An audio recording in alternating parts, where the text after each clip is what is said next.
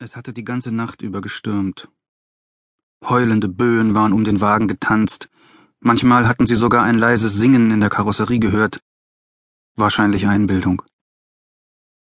Kein Wunder, dass die Geister kamen, wenn man Stunde um Stunde in der Dunkelheit hockte und aus dem Fenster starrte, kaum zehn Meter vom Waldrand entfernt. Der Wind zerrte an den Bäumen, wollte sie aus der Erde brechen und mit sich fortreißen. Immer wieder war der Regen wie Gischt gegen die Scheiben gerast und die Schläge hatten den Wagen erschüttert. Kim war ab und zu eingenickt, aber dann hochgeschreckt, wenn Böen auf Blech und Glas hieben. Jetzt war es ruhig, die Dämmerung setzte ein. Nur der Regen spielte immer noch seinen Rhythmus auf dem Autodach. Bernie schaute ihr beim Schlafen zu. Sie war hübsch. Eine angenehme Kollegin zupackend und robust, aber dennoch weiblich. Er hatte Frauen in diesem Beruf immer skeptisch gesehen, aber Kim war dafür geboren. Sie konnte durch defensives Auftreten fast jede Situation beruhigen, hatte aber überhaupt kein Problem damit, massiv zu werden, wenn es nötig war. Und sie hatte Köpfchen. Ehrgeiz. Aus ihr würde noch was werden, da hatte er keinen Zweifel. Vor fast genau einem Jahr hätten sie beinahe mal etwas angefangen, als seine Ehe schwer kriselte. Er verbrachte mit Kim ohnehin mehr Zeit als mit seiner Frau, war so etwas wie ein Mentor für sie geworden. Doch damals hatte sich ihre Beziehung für ein paar Wochen ins Gegenteil verkehrt. Kim hatte ihn dazu gebracht, offen über seine Gefühle und Nöte zu sprechen. Und es war alles aus ihm herausgesprudelt, so hatte er sich gar nicht gekannt. Sie verbrachten immer mehr Zeit miteinander, gingen gemeinsam laufen, tranken nach fast jeder Schicht ein paar Bier und redeten und redeten und redeten. Er hatte irgendwann geglaubt, dass es Liebe sei, sein musste. Und Kim hatte ihn nach dem Geständnis an der Hand genommen, und so waren sie eine Weile schweigend nebeneinander hergelaufen, Hand in Hand. Er war so glücklich gewesen.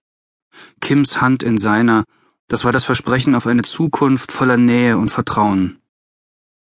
Ein Neuanfang. Doch dann hatte sie ihn gebeten, ihr jetzt einfach nur zuzuhören, bis sie gesagt haben würde, was zu sagen sei.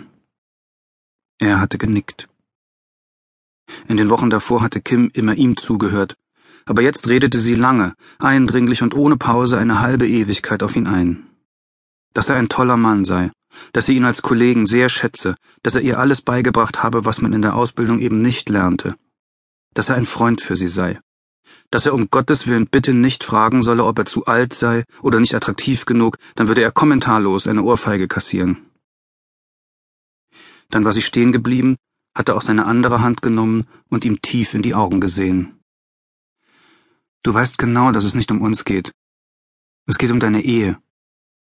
Evelyn ist eine tolle Frau, ich mag sie total gerne.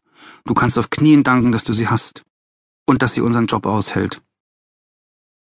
Seine Knie waren weich geworden, und er hatte gespürt, dass sich etwas in ihm zu verknoten begann. Ihr seid bald zwanzig Jahre verheiratet, ihr habt zwei erwachsene Kinder. Er hatte tief Luft geholt, wollte etwas sagen, aber Kim hatte ihm schnell den Finger auf den Mund gelegt. Du warst so ziemlich der einzige Kollege, der mich nie angebaggert hat. Du hast immer nur von Evelyn geredet und wie gut du es mit ihr getroffen hast und was ihr alles noch vorhabt, wenn die Kinder mal aus dem Haus sind. Jetzt sind sie aus dem Haus. Sie drückte seine Hände fester und hob sie wie zur Beschwörung an. Verdammt noch mal, Bernie! Genau jetzt fangen eure tollen Jahre an und du willst alles hinschmeißen? Gib das nicht auf. Sag deiner Frau mal alles, was du mir in den letzten Wochen gesagt hast, und dann wart ab, was passiert.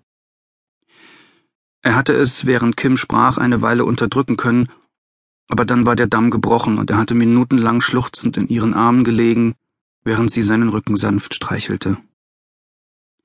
Nur zwei Wochen später hatten er und Evelyn den ersten Termin in der Paartherapie. Richard 1-4 für Richard 1-1. Er griff nach dem Mikro des Funkgerätes und meldete sich. Richard 1-4 hört, was geht, Kläuschen? Schön, dass ihr wach seid. Ein grüner Skoda-Kombi mit mindestens zwei Personen war fast an unserem Kontrollpunkt und hat dann auf der Straße gewendet und hier den Abzweig von der L343 in Richtung Capella Forst genommen, also auf euch zu. Ihr solltet euch den mal angucken. Kennzeichen? Nicht zu erkennen bei dem Regen. Aber wie viele Kfz sind in den letzten drei Stunden bei euch vorbeigekommen? Er musste lachen. Hast recht, Klaus. Hier ist tote Hose. Kein Wunder.